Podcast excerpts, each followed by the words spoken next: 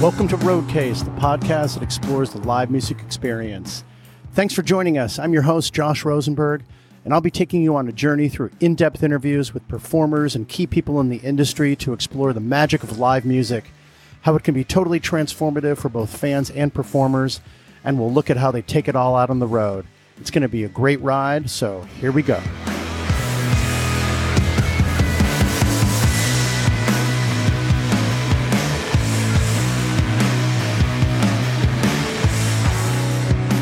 Okay, welcome back to Roadcase, everybody. I'm your host, Josh Rosenberg. I am so psyched to be here for this special episode featuring three different in person interviews that I conducted last week at the Pitchfork Music Festival here at Union Park in Chicago. I'm so psyched to bring these to you. It's an amazing uh, collection of extraordinary female artists with a variety of different styles and uh, each having a unique international background. Uh, it's just a, a wonderful episode. Um, I'm really happy to bring that to you. If you are here at Roadcase for the first time, welcome to the Roadcase community. If you are a returning listener, thanks so much for your support. I'm so happy to have you along for this ride. Um, there's a number of different ways that you can get involved in the Roadcase community. Really easy ways to follow us on the socials. Uh, really helps out the show as well to follow us on Instagram, Twitter, or Facebook. We are at Roadcase Pod.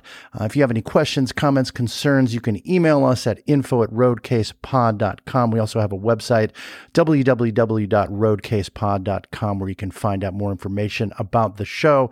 Uh, while you're here, I wanted to tell you there's a really easy way to help support Roadcase, and it really helps out the show, and that is to subscribe to this podcast on your favorite listening platform. If you're on Spotify, you just hit that little box that says follow.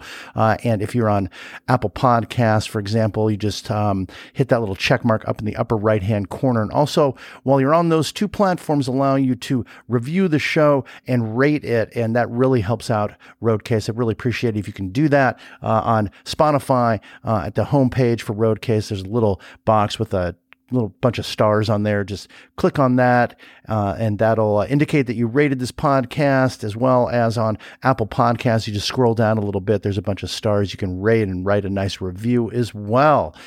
So I'm really excited for this episode. I hit the road actually just like three miles away, drove my car over there to Pitchfork Union Park and did these in person interviews. Uh, a couple very, three very brief ones with uh, extraordinary artist. First artist up is Xenia Rubinos. She is a uh, lovely singer and a wonderful interview and conversationalist. I just had the greatest time talking to her. She, I also found out she's a My Morning Jacket fan, which is uh, amazing. And uh, she also has uh, her husband is from Naples, Italy. And of course, uh, if you're a regular listener, you know that I lived in Italy for a little bit. So that was really fun to learn. Her latest album, Una Rosa, was out last October, is a just a wonderful um, complex and sort of cinematic production, which is really reflected in her live show as well, which I really encourage you, all of you, to go out and see. Her music reflects this amazing kind of deep connection to family and all these variety of cultural forces that have pulled her in a number of different directions. She is a daughter of immigrant parents um, from Puerto Rico and from Cuba, and they really encouraged her to pursue music and were key to her development and just really supported her in a very unique way. She also studied music at Berklee and studied jazz composition there. Uh, secondly, up we have Kaina, um, who writes some very personal lyrics her her most recent album, It Was a Home, is kind of an ode to growing up and family and community with a variety of different influences, not the least of which is classic rock, as we've learned. And uh, um, she's still lovely human, and I just had a really great conversation. She lives in Chicago, so we've gotten a lot in common on that front. She's also um, a, a, child of immigrant parents uh, from Venezuela and Guatemala, and she loves the importance of community, and that's really infused in her music as well. Uh, historically, she's been a supporter and as well as a beneficiary of youth programs in Chicago. Um, she's got this stunning personal authenticity and enthusiasm that's super infectious, and I know you're going to love uh, this conversation that I had with her. Uh, last up is Arooj Aftab, who is the 2022 Grammy winner for Best Global Performance for the song Mohabbat on her 2021 album Vulture Prince. Uh, she was born in Saudi Arabia and grew up in Pakistan and has lived in Brooklyn uh, for a number of years. She also went to Berklee School of Music. Um, her songs are just extraordinary, um, meditative, contemplative, but also with kind of like rocking undertones. And um, she's just a very interesting uh, human who um, who has a sort of an intellectual level of looking at her music and really looks at it also from a very spiritual standpoint. And um, and that really comes across when you see her live. And all of these performers I really encourage you to go out and, uh, not only check out their music and I'll have uh, uh, other links to their music in the description for this podcast, but also to see their live shows, which I was fortunate enough to do at Pitchfork. Um, these are in person interviews. The sound varies uh, in different ways. You may have to adjust your volume a little bit from interview to interview, and I'll jump in and do a little separate break in between each interview. But first up, we're going to have Xenia Rubinos, and uh, want to thank all of you for being here for this special Pitchfork episode. And I want to thank these extraordinary artists uh, for being on this show Arooj Aftab, Kaina, and Xenia Rubinos for being here on Roadcase. And here we go.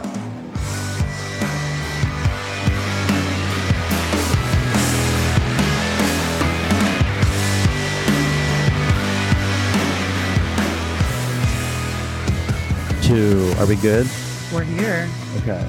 All right. We're live. Okay. We're we're surrendering to our ambient circumstances. yeah. Hi, Xenia. Nice to have you on the show. Thank you. So My name great is pronounced Senya. Senya. Senya. You know, I say it- Kenya, but with an S. Senya. Senya. Yes. Okay. I apologize. That's okay. But How would you know? I we never met. well, also I speak Italian and I mess You up do? the I, I do like really hard consonants at the beginning of a word and it screws up my like Spanish. Yeah, I lived in Anche Italy io- for a couple of years. Anche io parlo italiano. Ah, sì? Sì. Come mai?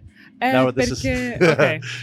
No, This is like dimmi, the- this dimmi is una cosa in italiano, dai. perché il mio marito è napoletano.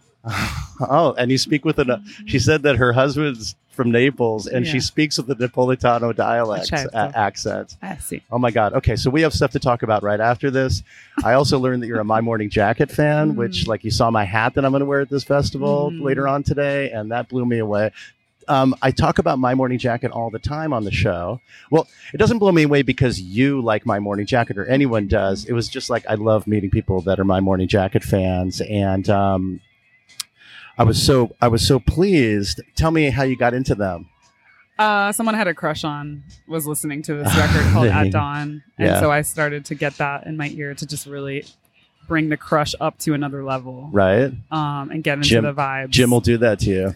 And then I just loved it. I just would listen to it was uh, At Dawn was the record that I was really into at that moment, and Yeah. then I listened to their Christmas album. Right. We talked and- about. with like during like a really depressing Christmas, and it was perfect. Oh, It was excellent. the best. It was like it made it was like I don't like Christmas albums, obviously, or not obviously. There are a lot No. of people who like. I mean, no, you know, no shame with like well, you're saying you're saying Christmas basically you, can, you could live without the whole Christmas celebration. yeah, thing, it's not I like think. necessarily like I'm not really going to try to seek out Christmas albums, Right, but their right. Christmas album and like there's steel pans on that record. And it's like very much what I want to hear at Christmas. Like it's like we're festive, but we're also chill Right on. and you know a little groggy and like a little hungover and it's fine and Yeah, yeah, nobody's yeah. pushing it on you and it's like a little it's like a little melancholy it's perfect it's it's it sounds like christmas to Yeah. me. Well, I love how you um, you have so many different influences in your music, and so it doesn't surprise me that you like that type of music, um, and especially your. I think your first album was like so rock influenced. It feels Mm-hmm. like, or at least sort of jazz, multi-varied, polyrhythmic. Has a lot to do with the fact that uh, your drummer, um, his name marco uh, Marco marco Buccelli. Marco Buccelli. Is he your napoletano yeah that's e, my husband yeah oh, so it wasn't just a boyfriend at the time; it is your current husband. Okay, Yeah. Marco Buccelli. So I said that name correctly. You got it. Yeah, yeah, yeah, yeah. um, awesome. I'd love to meet him sometime. Um, yeah, the polyrhythmic style and just um, so many different things going on with that album. Um, and you've had what? Well, what I love about your story is that I talk to so many artists who not necessarily struggled with their family, but were pushing themselves uniquely into were musically influenced by their family, but then kind of took a path and that their parents hadn't really taken or like fully got on board with.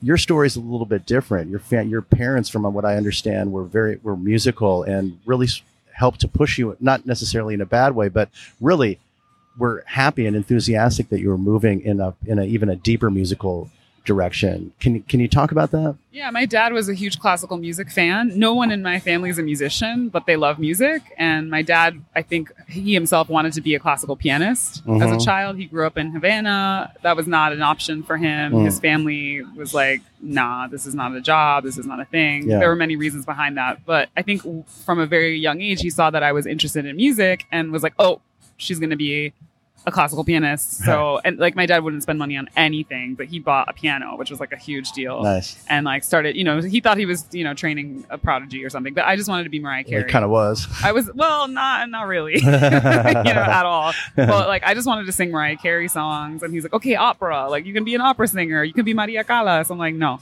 But you know they were my, my mom and my dad they were both just really um, supportive of me like following my dreams because i think that's a luxury that neither of them had so to them it was like Mm. the ultimate success to be able to give that to their daughter you know Because your dad was from Cuba, your mom is from puerto rico Puerto Rican. yeah Yeah. yeah. um, yeah, my mom is an incredible story of like she came from a really small beach town in the south of Puerto Rico. She's the first uh, person in her family to like go to university. She just like overcame all these odds. Did she go to university in the states, or she went no, there? to University came- of Puerto Rico, Uh-huh. and then she went to medical school in the Dominican Republic. Uh-huh. She Oh. became a registered nurse, and then she worked in psych- um, psychiatry. And Right. um, When yeah. did she come over? When she come up came, to she came New York, Brooklyn? Were you in the uh, well no actually she moved my grandma her mother came to new york for a second when she when my mom was really little and then they went back to puerto rico okay? um and my mom just has a faint memory of the snow like she remembers it was christmas and she has this memory where she opened the door and, and she was um without shoes on and she like went out Oh, whoops! and it was like snow and cold that hit her oh my so god! she has this very Sounds like a nightmare to me. of like that that's her memory of new york uh, being like very little girl um, but uh, uh, my mom, uh, she finished medical school in the Dominican Republic, and when she got back to Puerto Rico, my grandmother had already left to Hartford, Connecticut. That's where I was born. Uh-huh. And my mom was like, "There's nothing left for me in Puerto Rico," and she left to Hartford and met my dad there. Ah, Um, my dad was a social worker and was Uh-huh. her social worker. And that's how they met. oh, interesting. Yeah. Um, my dad and was a he lot came of from things. Cuba. He came from Cuba. My dad was a university professor um, in Havana. He taught um, chemistry Mm. and or no, sorry, he taught uh, philosophy. But then when the revolution uh, triunfó, when it when when the revolution happened, Yeah. they were t- uh, telling him what to teach in philosophy, and he was like, okay. Oh And my he switched God, to yeah. chemistry. He was like, you can't you know argue about atoms, so we're just going to chemistry. Some people will try. yeah, like you went from philosophy that you can sort of like fuck with to like science, Yeah, which like, we're doing science. yeah. and then he you know left he was the first person in his family to leave cuba um, and he eventually made it uh, to, to the states and he started working at 7-eleven like he had to leave everything behind um, got a new got a degree um, in like spanish literature and then started getting into like local politics in hartford and like Wow. advocating for like uh, Latino families and their rights, and um, got like helped get the first um, Latino mayor of Hartford elected. Um, Oh my God. And yeah, he's like wow. such a What dude. an he had amazing so many. guy. He your had a your lot parents of. are fascinating. They they are really they're really really cool. Um, they have very deep, interesting stories, um, life stories, and they they both overcame so much. yeah. Um, and yeah, they were really encouraging of me, you know, following what I love to do. They love music, but they're not musicians. Um, but they, yeah, they, I, I'm very lucky in the sense that they didn't fight me too much. Although my dad did kind of like tell me that I was too lazy and that I would never be anything. yeah, I heard you say that Yeah. somewhere. Like, oh, great. Yeah. Well, no, actually, in, like, now, high now he school, you qualifies know? actually for an actual dad. Yeah, he was like, I was like, he's like, okay, so what are you gonna do? And I'm like, I'm gonna be a musician. He's like, oh, you're too lazy. You you don't have no discipline. You'll never do anything. Oh, thanks, Dad. yeah, What'd you say? was that was rough. Um, I was like, okay, well, I'm gonna. I'll do it. show you. Well, Yeah, is that a mo- really. was that kind of like a motivating No, factor it was for you? not. Yeah. It was a horrible. Just a- it was a just a horrible horrible moment. Yeah, it was just say. a horrible thing to say. Yeah, it was awful. Um, but yeah, no, I just you know. Wait, I, but however, how old were you at that time when he said that? uh, though? I was probably like 16. were you lazy? It was. Um, I think I was not definitely not lazy. I definitely was doing a lot. Like I was, I was. Uh, my parents put me in like a private Catholic school to try to get me away from like the inner city public school, like Uh huh. uh, super high pregnancy rate, like super just like metal detectors, just like they were just trying everything to not make that happen. And so they put me in this private school, and it was That's like the kind of school that like it's not a prep school for college, but it's like a lot of extracurricular activities. I was like in choir, I was in the theater thing, I was like. Nice. You know, doing my homework. I was doing the. Th- I was doing all of the. Things. Didn't you kind of go for like a dark period? I know I read like that you were sort of in this place where wait you. I, I think I remember it because you said you hadn't sh- you weren't showering for like a long time. Yeah, that was depression. Like you sort of went, yeah, school. just through like kind of like a dark thing. Was this Yeah. before you, you That got was to the high private? school. Was that the private or no, public? that was part of the private, Ah, yeah, the okay. private school experience. I think it was just like also high school and just like yeah, you were just that kind teenager of stuff, thing. Yeah, you know, yeah. and just like I really wanted to get out of there. I really, really wanted to leave. I wanted to go to New York. My dream was to move to New York and right. Oh be a wait, so where musician. was this? Uh, the private school? Hartford? This was up in it was Hartford. like near, yeah. yeah. it was like a suburbs of Okay, Hartford. okay. Um, and then yeah, I wanted to leave. I wanted to escape, and um, I wanted to go to New York. But that wasn't Yeah. really an option. I didn't want to go to college because I thought it was silly to like do music college. I was Mm. like, this is not a thing. But that wasn't an option. My parents were like, obviously, we're doing this. We're going to college. Yeah, Like, they were both the educated people. Yeah, so and they wanted that for me, you know. So Yeah. I was like, okay, music school, and they were like, all right, fine. So I went to, I ended up going to Berklee. Wait, how much how much of a struggle was that to do music school? Because It wasn't. you do a little bit It of was general ed at Berklee, don't you, or not? I Uh, think I heard some people say that like you are taking some kind of basic college stuff. no, there's like some electives that you have to take, Uh-huh. like art history or like whatever. But there's not. It's music. it's, It's, it's super school. creative. It's like It is. Um, it was pretty strict, like conservatory, like jazz approach to learning. Um, Uh-huh. at, at- in the program, I was. I went there to be a jazz singer. jazz. Uh huh. Yeah. And then when I got there, I realized that was a horrible idea, and I hated like that. Oh, that, really? that um environment Ah. and it was very like it was very machista it was very patriarchal and it was very like about interpreting other people's stuff and what Yeah. i really wanted to know was like how the music was being made you know Mm, i wanted mm, to know oh, what was happening back Yeah. there and i also wanted to prove that i wasn't like a dumb singer and that i knew what was up you know so then i stopped Hmm. singing and i started um studying like jazz composition but i didn't play any other instrument like i could kind of plunk around on the piano i could read music but when you say you wanted to know what was happening behind Music, the thing, yeah. yeah. was that from a production standpoint? From uh, uh, in every way. Like, so I was, I was in my like Ella Fitzgerald moment, and I was in like Sarah Vaughan moment. So I was listening to jazz. I was doing, you know, I was the jazz singer person, but Yeah. I didn't understand when the, the drummer took their solo, like what was happening, or what was the bass player playing, or when they played the head, like. And then they went and they improvised on it. What was happening, you know? And I wanted to know what was happening, like harmonically, like melodically, on the form. I wanted to understand. Um, and so, yeah, I was like, okay. And then I also realized that I wanted to make my own stuff. Like, I didn't want to just be an interpreter of Mm. someone else's ideas. I Mm. wanted to make my own idea. Mhm. And I, because I wasn't finding myself as the jazz singer lady that Yeah, I thought I yeah, was. yeah. And she wasn't there. Like, just wasn't there. So then I started writing my own music, you know, and kind of like listen. And that's that moment in time was like really my my sound palette grew in a very short amount of time. I listened to a lot of music. That was like the benefit of that Wow. school was like I got a job at the media center, and at that moment there was no Spotify. Um, streaming was like. You know, Yeah, you yeah, could rip yeah. stuff on like Napster or whatever, Yeah. but I, I would take out CDs from the media center and rip them all like at night and like so that's the first time I heard Bjork, you know, the first time I heard Pixies. Um, then just a lot of weird, like atonal, like composers and uh, Charles Mingus, and Mm. you know, just like a lot. yeah, that was just like, transformative to me to like listen to the clown like big time. yeah, it I was, was so like, wild. whoa, this is possible. Like this is incredible. It was a lot of me just like fighting, you know, fighting against this kind of like really patriarchal environment where it was all dude. It was just I was really all dudes, and like I was the only vocalist in Mm. the program in the jazz comp program, and it was like.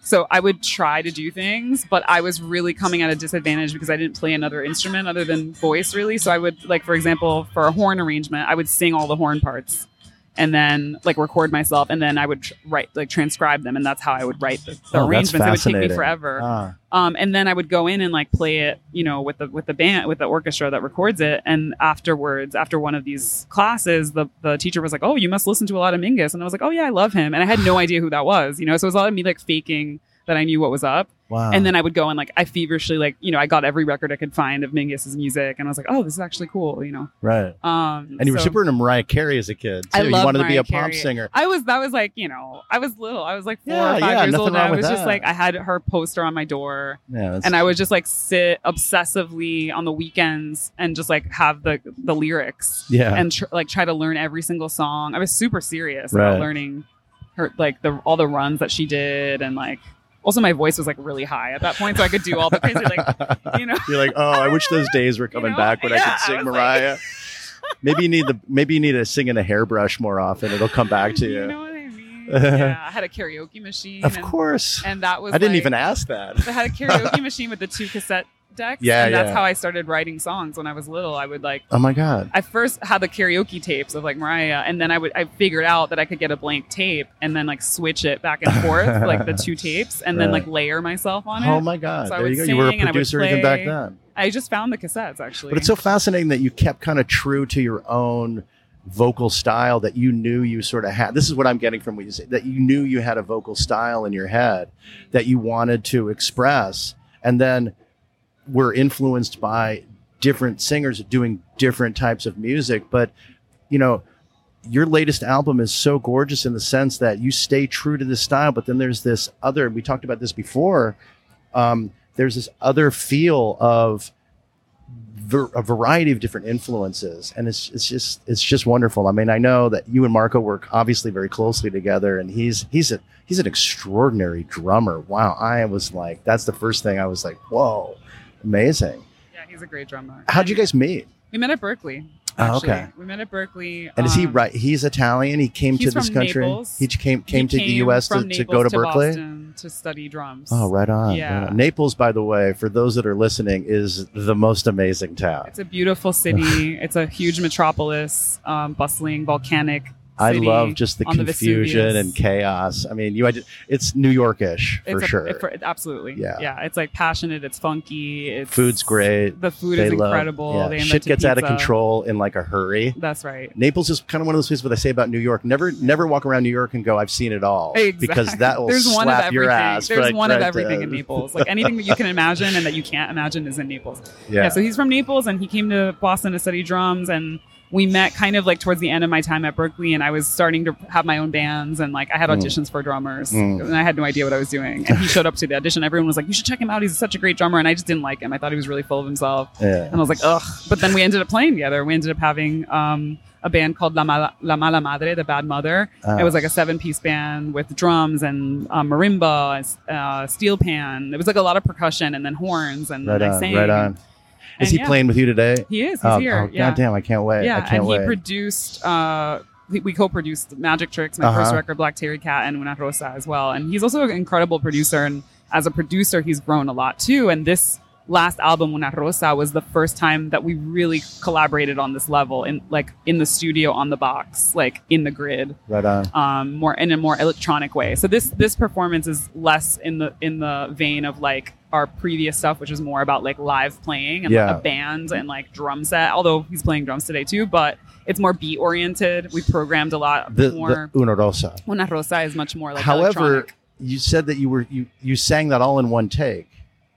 Well, I of did the a tracks lot of I did a lot live. of the tracking. Yeah, so the production approach of Una Rosa was so different from the other records because it was the first time that I would record and write in the moment in the studio and think this could be the final take. This Yeah, could yeah. like what I'm writing right now may be the final thing and some of it was, you know. And I had never done that in Black Terry Cat. We demoed every track before we played it, you know, before we recorded it. Like Yeah. and then it was it, it, you know, it was dope. We were, it was like the most prepared I'd ever been for a record.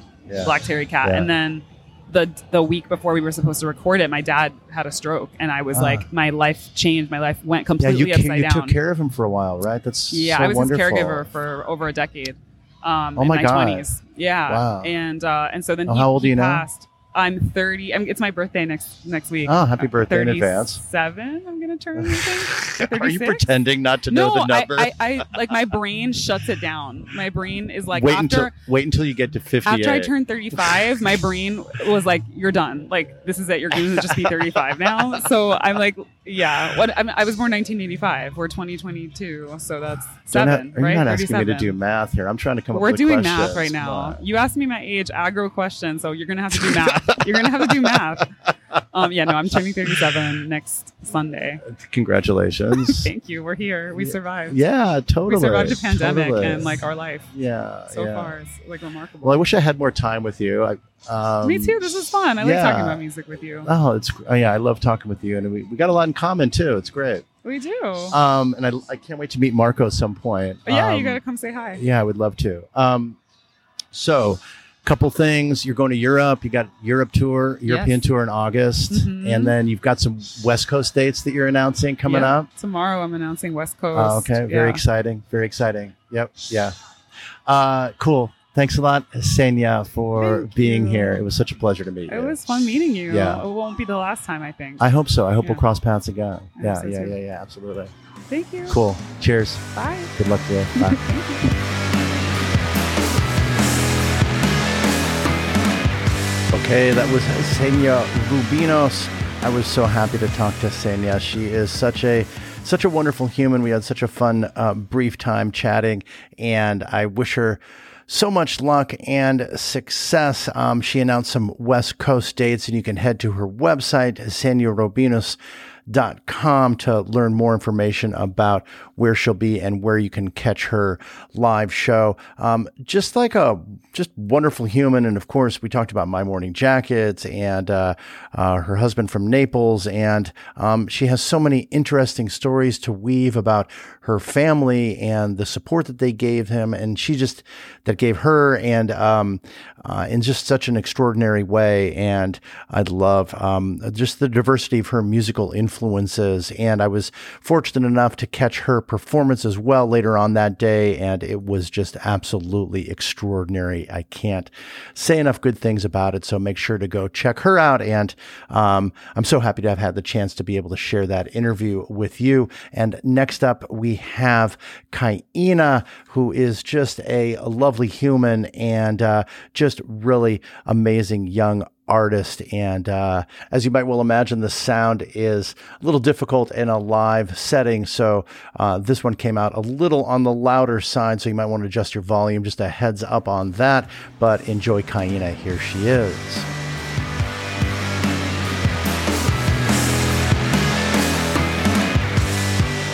Hey, Kaina, great to have you on the show. I'm so psyched to see you. Thanks for having me. Yeah, you're so welcome. And we're both we both live in Chicago. I wasn't born here. You're from Chicago. yes. Um, and this is your first pitchfork. So what is that like? Tell me about how you're feeling, your experience. Your set's tomorrow. yeah.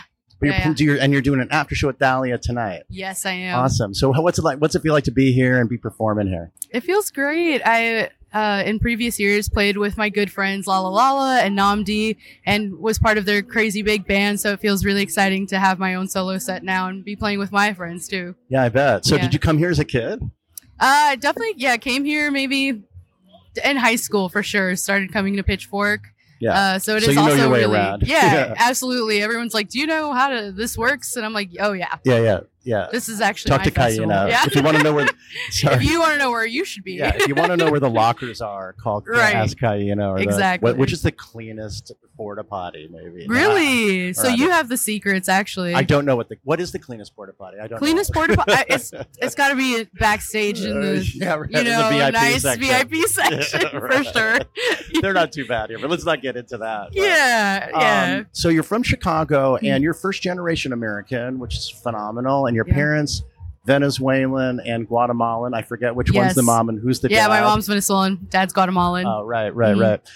Um, so how I, I know that's that's um, it's so refreshing to listen to your music, and I love I listened to your Audiotree live. It was it was gorgeous. Thank you. Uh, you got a recent album out. Uh, it was a home, and which obviously reflects a lot on family, or it can or not. But I think in your case that it does.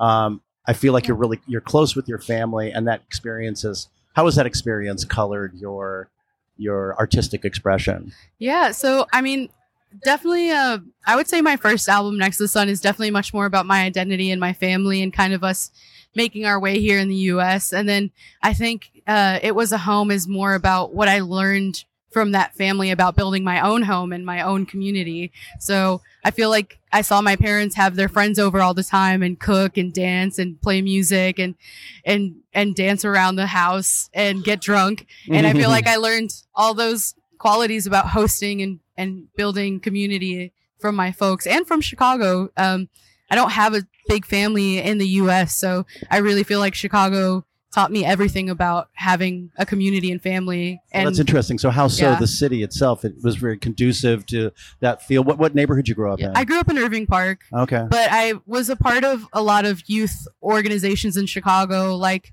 Young Chicago Authors and After School Matters, and primarily this group called the Happiness Club. I was in it for 10 The years. Happiness Club. Yeah, it was made in the All right. 80s, which is why it um, sounds like that. But I think it's actually a fantastic name for all Yeah. these kids. Well, you're a pretty happy person. I Yeah. from from. I'm generally, I would say I'm generally happy. I, I like having a nice chat. I can be grumpy sometimes, but well, of course, of course. I, I should say, like, Yeah. you seem like a happy person. Oh, That's probably a better phra- phraseology on that. I got to keep, I got to keep up my positivity these days. You know what I mean? yeah, yeah, Earth.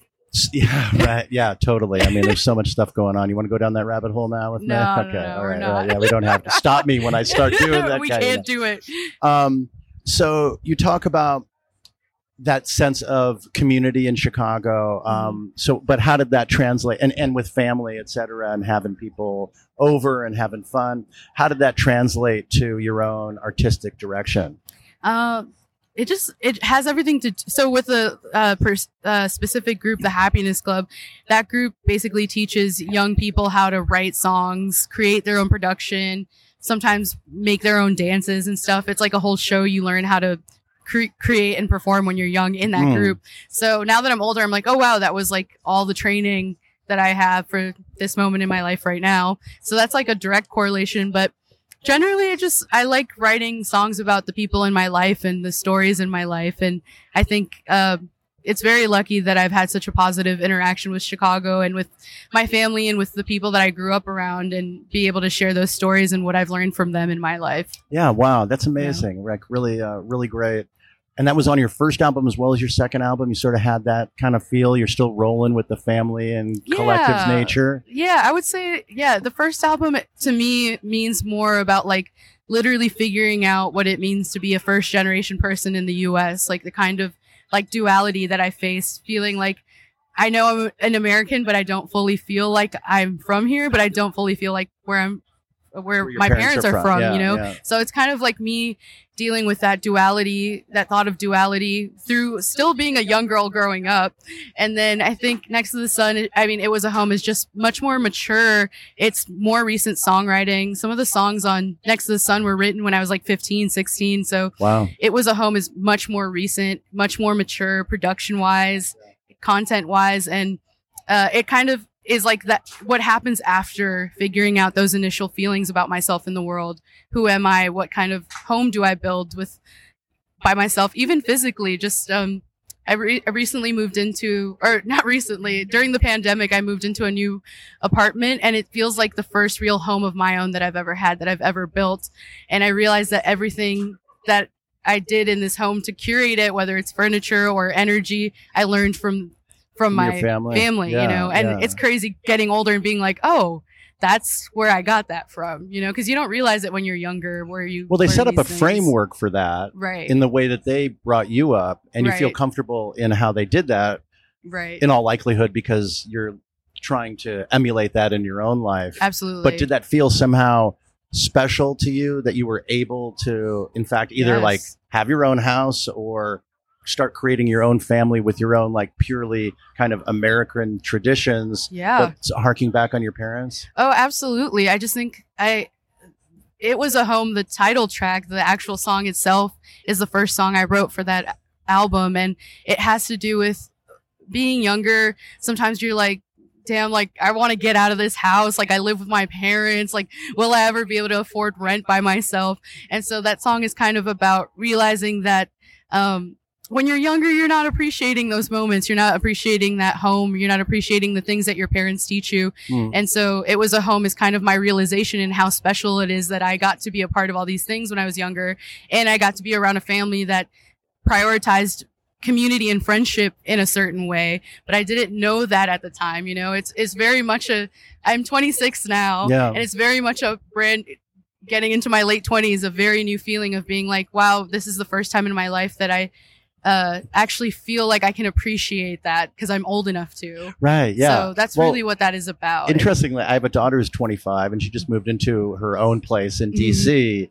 Uh, I imagine she having like that's kind of a key pivotal moment. yeah. I mean, it doesn't have to be a certain age and per Yeah. se, but but that moment when it 20 when it, when it does happen, it's it's really it's really special. it's so different than my early 20s you know i just feel like so much of yeah late teens early 20s is like you really scrapping it out and figuring out what you're gonna do and kind of being like i don't want to go back home to my parents house right now i'm doing my own thing yeah. and now that i'm you know approaching my late 20s i'm like oh okay that's not how i feel at all like it, and that's just a maturity and Yeah, an age yeah. thing a growth thing Yeah, it's getting more mature. It's like, oh, I want to go back home, Yeah, but like, I I, can't. You're just like, I Exact- yeah, can't. it but now you just like don't you you don't want to, and you don't need to. I think is the important thing. Maybe. Yeah. maybe. Yeah no, well now it's like it's just appreciating it more Yeah, you know I, yeah, I can go back and not feel like oh i'm like losing my independence by coming over to my mom's house and eating a meal Right. It's okay to do once in a while. it's It's, like- okay to do your laundry at your parents' house. once in a right it's like it's chill we're hanging out whatever yeah, it's yeah, fine Yeah, yeah, yeah. it's so different than how i felt before for sure Yeah, good for Yeah, you. Good yeah. for you. I'm happy for you. Thank you. and then you hear Pitchfork playing uh, tomorrow. And yeah uh, what about Thalia? Have you played at Thalia before? No i haven't played there yet Oh, I, it's such, a, such a beautiful. Yeah, venue I'm sure you've and been there many times. yeah i've seen a lot of folks play there Yeah. and i'm excited to Right on. play myself Yeah, yeah yeah, I can tell. I can tell. yeah lots of new firsts yeah, Yeah. totally. It's the weekend of first, and Mm. you know, you hadn't met me before, so that's a first. yeah too. that's a first there you go. You haven't been on road Big case first. yet. Yeah. Totally. I mean, forget Pitchfork. It's like being on road case. Come on, baby. Yeah.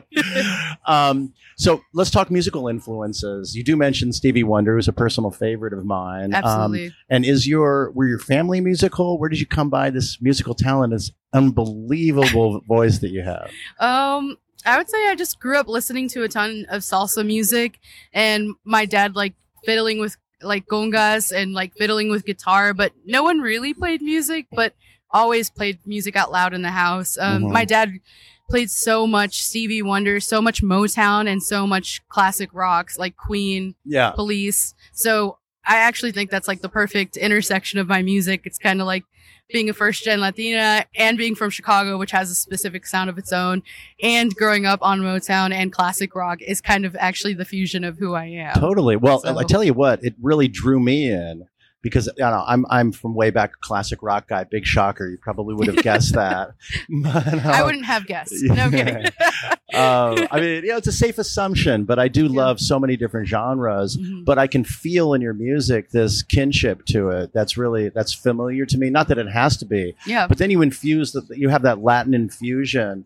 Um, Yeah. built in with kind of a more modern take on on just what you're hearing and what you're doing and yes. and how you feel as a young person express do with your own artistic expression to yeah. uh, to put out there. That's really wonderful. Thank you. Yeah. Yeah. exactly. I mean, I'm uh like I always tell people like I'm not I'm not trying to make actual salsa music, you know? That's clear. Like that that's definitely not what I'm trying to do. It's like what does a child of someone who grew up listening to salsa music sound like? It's me, you know? yeah. So yeah. it's definitely yeah, my spin on it and like how I think it could innovate and like I, I don't know, I see like the way that classic rock and salsa intertwine absolutely Oh, how like do you on think a production level.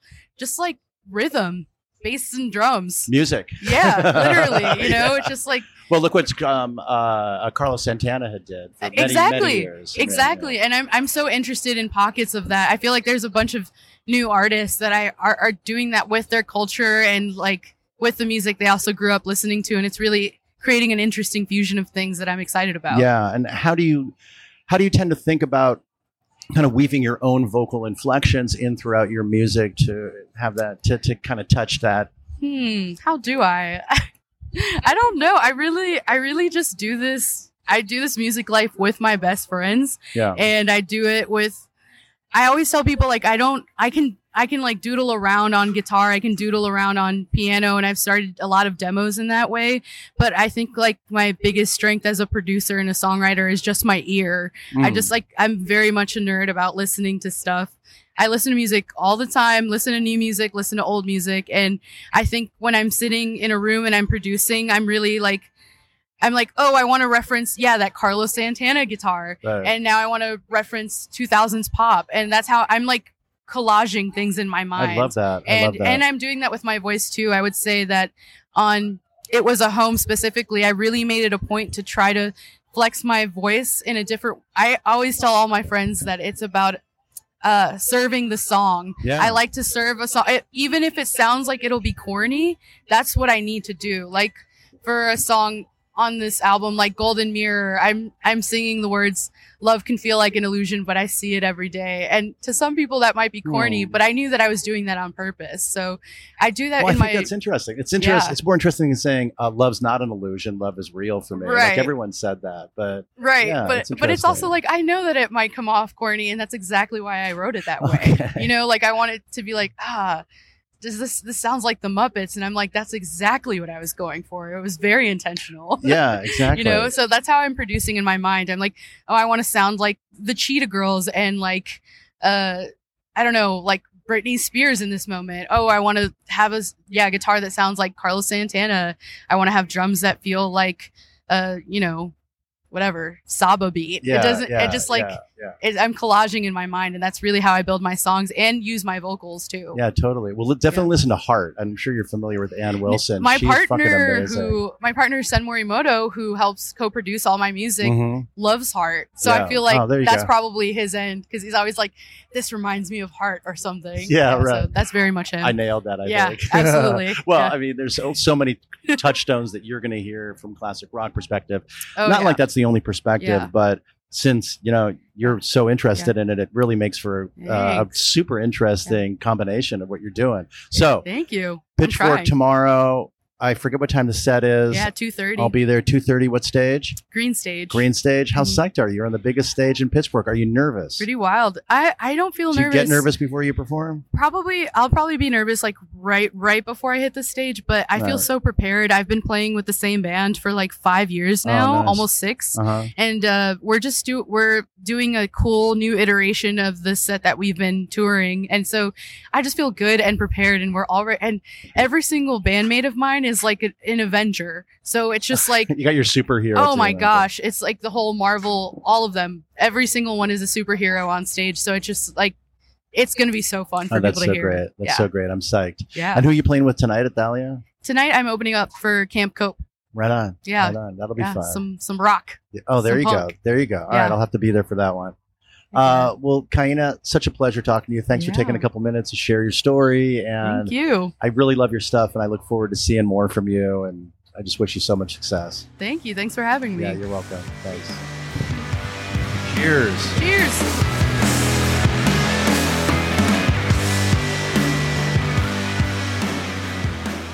Okay, that was the amazing young artist Kaina from Chicago. I think you really get a, a sense of her just vivacious, uh, amazing, enthusiastic, and really authentic personality. Like, or just operating from a sense of just absolute authenticity that she has. Um, and uh, saw her set just right after this this interview, and it was just amazing. She played on the biggest stage at the festival, the green stage. It was just really wonderful. And of course, she plays um, with the amazing producer and musician Sen Morimoto, uh, who's also from Chicago. And uh, the combination of that, as well as, as she mentioned, she's been playing with these, uh, with this band in this format for quite some time. It was just a, a- just an amazing performance. And uh, the reception from the crowd and the audience was just also really extraordinary. And, you know, from speaking to her, you really get that sense of an importance of community and um,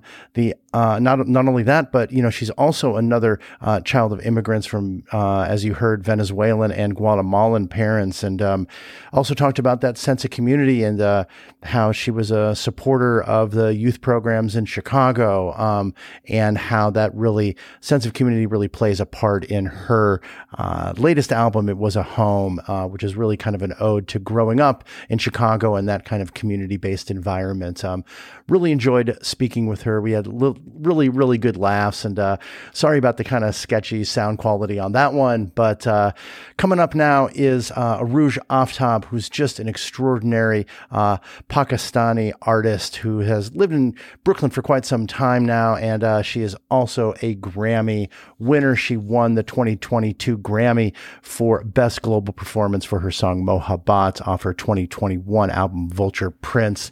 So here she is. Enjoy Arooj Aftab.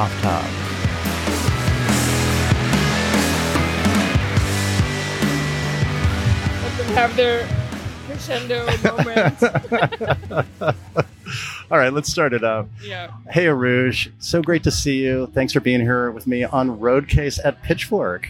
Thank you so much. Yeah. Thanks for having me. Oh, you're so welcome. So happy to have you. We're here at the media tent. Spirit of the Beehive's playing behind us. I think it's going to end. I think we figured it's going to end in like 30 seconds. So, um, but I don't think it's too bad. Uh, amazing set. I really enjoyed it. Um, tell me a little bit about Pitchfork and like playing at festivals. I'm I'm interested in how you feel your music translates on a live stage of this nature. Uh, I think it translates really well. Mm-hmm. Yeah. That's good. I think festival goers are like part hippie, part rockers. I don't know. It's been great. You know, I've been playing all the festivals this year, and the the audience has been great, and the experience has been really fun. Yeah, I don't know. Yeah, yeah. What really struck me is the beauty of the sort of meditative feel, if you will, for, you know, I'm not going to put a label on it, but just to throw a, a term out there of your music and how beautiful and quiet and contemplative it can be.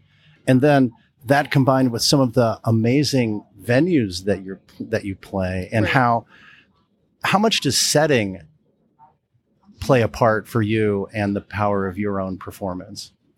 I think that the sound just has to be good, you know. Yeah. and then it could meet any setting. I guess it can't be like a noisy, insane like bar. Right. But aside from that, I feel like we get pretty loud and mm. we kind of, you know, it's meditative as you chose to use that word, but also it's very rock and it's very it's very hip hop at times. I feel Is like it? it has quite a crossover quality to it, the music, and so I think it's been doing well in in many different settings. I would say so. yeah, I was Yeah. excited to see that you're playing at Temple of Dendur at the Museum. Oh, yeah, that's Mo- gonna be of, uh, what's the, the. Metropolitan Museum of Art? Yeah, MoMA. Yeah. yeah.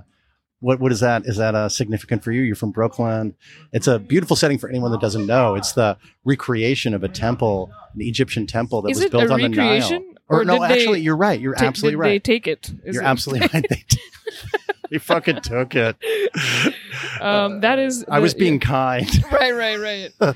uh, no, it's that's. I mean, it's cool that they have that and that they do music in front of it. I feel like we could try to open up a celestial gateway. Um, Totally. with the temple being there, the original temple itself, and yeah, the Met is just you know epic, and yeah, we're from New York, so I'm really excited for it. I think it's a good. It's gonna be museum setting is like feels more acceptable to the mind, right? When you think about this type of music than like a festival. But yeah, I think it's gonna be fun. Well, yeah, it was kind of I was alluding to was that it's Right. it, it has that I don't know I I look at I from you know I, I saw your set and it feels very like I want to just zone out to it and trip out to it and then to have an additional setting of like that in being in a church or being Right. in a place of worship or something it seems appropriate but that's just me you know Yeah, that could be yeah, anybody's yeah. takeaway yeah i think yeah i mean, I mean music has always had such a sort of spiritual quality to it whether Mm. it is or not um, and when it makes people feel like they can process their emotions which is what music just does right yeah so uh yeah i think whether it's nice that it fits in that kind of setting but it but the met is not a church you know the met is right right the met is this place where like thousands of tourists are up and down every day Right. Um, Admiring the cultural appropriation, as you so aptly put it. Like you put me that that was good though. I appreciate that. I totally. That's Right. it's been very controversial. um, Of course, like cultural appropriation and art in art museums around the world for Right. sure. I mean, that's one way of others enjoying something, but there is an issue, no doubt. I don't know if the media tent being here was a good idea. I know that's what I'm saying, but and that's the far away stage from the Right. media tent. I mean, farther away, but Yeah. anyway, I can hear you. Okay, I got the headphones on. We're coming out. Okay. I can't hear Can you, can- anymore. Oh, you can't hear me. All right. all right, we'll make this happen. Is that better if I talk louder Yeah, like if you talk louder. Okay. All right. All right. Um, so you um, you were born in Saudi Arabia. You lived in Pakistan. You went to Berklee School of Music. Yes. I, I'm super interested in your um, what knowledge of the folk music, and I know you liked Crosby, Stills and Nash. I heard, and Right. what was kind of your entree into into music growing up in Pakistan? I'm really interested in, in what what you were exposed to and Yeah. and how that influenced where you are now. Um, well, so, you know, Pakistan growing up in Pakistan a little bit and it's it's just like it's such a music oriented place, you know, it's just such a it's like the city of gardens and poetry and dance and like all this dense history of like poetry and and and music you know all of hindustani classical music you know it was once the same country so we share all of the same really deep music traditions of which I studied none. You know, I, I never had any training in classical Pakistani um, music, but it's like the tapestry. You know, it's like it's what they're playing at coffee shops. Like they're playing Nusrat Fateh Ali Khan like everywhere, and people just have a really intense sense of music, Yeah. like ingrained in the in the social makeup. You know what I mean? Yeah. Uh, in the cultural makeup of the place, and so so that just kind of always being in my ear and then you know as a kid just as a teenager and someone who had real real sort of like love for music more than just uh, as a hobby from a very early start. You know i was definitely digging and um, i loved listening to crosby stills and nash. Just like you know just like three acoustic guitars and like all those harmonies. Like that was really my jam. Yeah. you know uh, but i also loved jeff buckley and i i and i uh we do you know that guy you know so and, and i and i was digging and looking for jazz like i loved billie holiday and and and so my my uh influences were broad Yeah, so it was quite a bit like a sort of cultural melange, if you will. But it's Yeah. interesting that you were inv- you were both obviously you were inspired by music, but those those those separate different influences um, in growing up there is is Mhm. interesting. Mhm. And then it's just fascinating from my perspective to just see the filtration of wor- world music in, Right. over in Pakistan would be Crosby, Stills, Nash, and Right, other sort of right. yeah th- those types of um and um guitar playing became important for you as i understand Mhm, and that yeah. that that that instrument really resonated for you totally um can you talk about that a little bit and um Yeah, well, I was teaching myself how to play acoustic guitar, and that was kind of something that, yeah, like I loved to, the sound of it, and and um, it was my instrument. Uh, and then I went to Berklee and met so many amazing guitar players, and I was like, okay, I'm just gonna let you guys do this thing. You know, i was gonna like- ask yeah, like yeah, for a yeah. person who loves guitar you're up there just singing I, Yeah. do, do, you, do you pick up the guitar from time to time and I play do to write to write some stuff. You know, Uh-huh. sometimes it's like this very specific, obscure, like beautiful chords. You know, like uh, that I like to kind of come up with and stuff. But yeah, I don't I don't really play it anymore. right Um, yeah, that got you into Berklee though you were sort of excited about guitar at yeah. I'm point not sure what got me into Berklee, but I guess they liked my audition and oh yeah what you do worthy. It's like a weird thing that they ask you to do like a European classical piece and then an original composition and then something more contemporary and that's what I did. uh-huh Yeah. yeah I don't yeah, really remember. yeah jazz piece also. Yeah. Uh huh. Were you in Pakistan when you when you found out that you were accepted to Berklee, or had you already moved to the United I States? I was in Pakistan, yeah. Oh, so how psyched were you? Like, was that just like psyched. bananas? Beyond psyched. Yeah. It was amazing. Uh I mean, not that you wouldn't have been psyched had you been in the States, but I'm just like to be in Pakistan and get the letter or the email or whatever it is. yeah, it's like just to, to, be a accepted at Berklee is like a very major thing. It's prestigious. you know? Yeah. Yeah, yeah. Yeah, totally, totally. Well, congratulations on the Grammy win. Thank that's, you. That's fucking amazing. And I knew you were going to mention it in the set, and it was really funny I the way you I did wasn't that. going being, to, but it being kind of just went there. you were being very persnickety about like the monitor guy. You know, And it's like this is our song. I won the Grammy, and I want my sound perfect and my lights perfect. Yeah, yeah. yeah, it was funny. It was funny. Everyone, I was in the crowd, and everyone was laughing. It was, it was, it was. I like to make jokes. You, yeah. do, you do. You've got a Yeah. very dry sense of humor, but I think if you tap into that sense of humor, Thank you uh, so yeah, much. thanks so much for being Yeah. here, Jube. It was so nice to to meet you. Best of luck to you. Congratulations on the Grammy, Thank you. and I look forward to seeing you again soon. Absolutely. Cheers. Thanks. Bye. Thanks for being on Roadcase.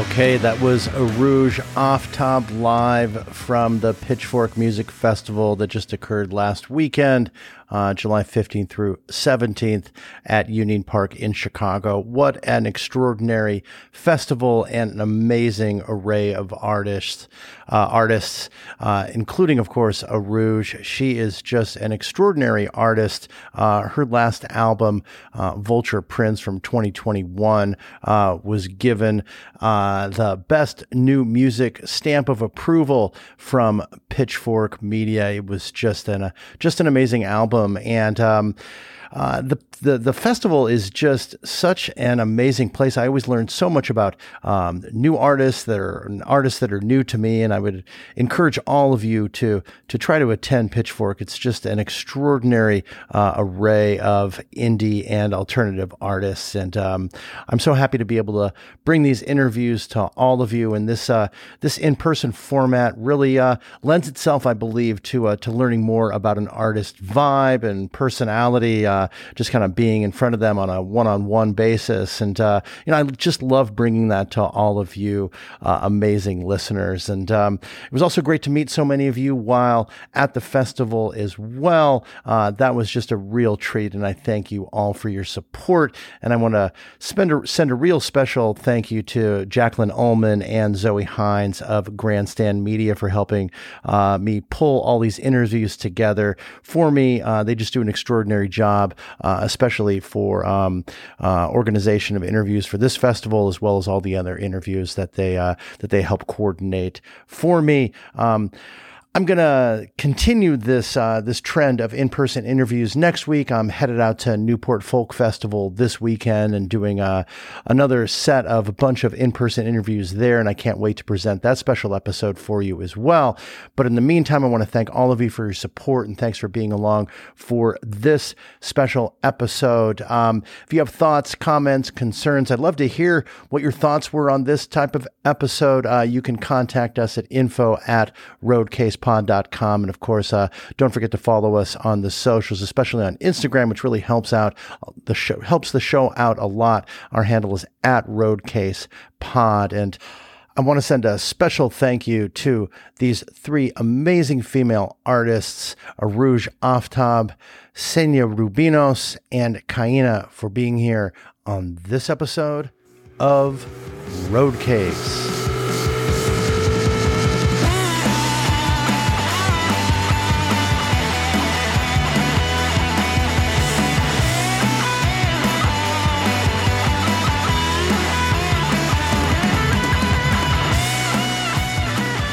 Thanks again so much for listening. And I'd like to encourage everyone to get involved with Roadcase. You can do so in a number of different ways. You can email me at info at roadcasepod.com with questions, comments, and even suggestions for guests. Or you can follow us on the socials Instagram, Twitter, and Facebook. We're at Roadcasepod. And we have a YouTube channel called Roadcase Podcast. And of course, you can subscribe to this podcast on your favorite listening platform. And if you could please rate and review the podcast while you're there, that would be great. So I want to thank Walzer for this awesome theme music that we have. And I want to thank all of you for tuning in and listening to Roadcase. We have a lot of great episodes coming up, so I'll see you on down the road.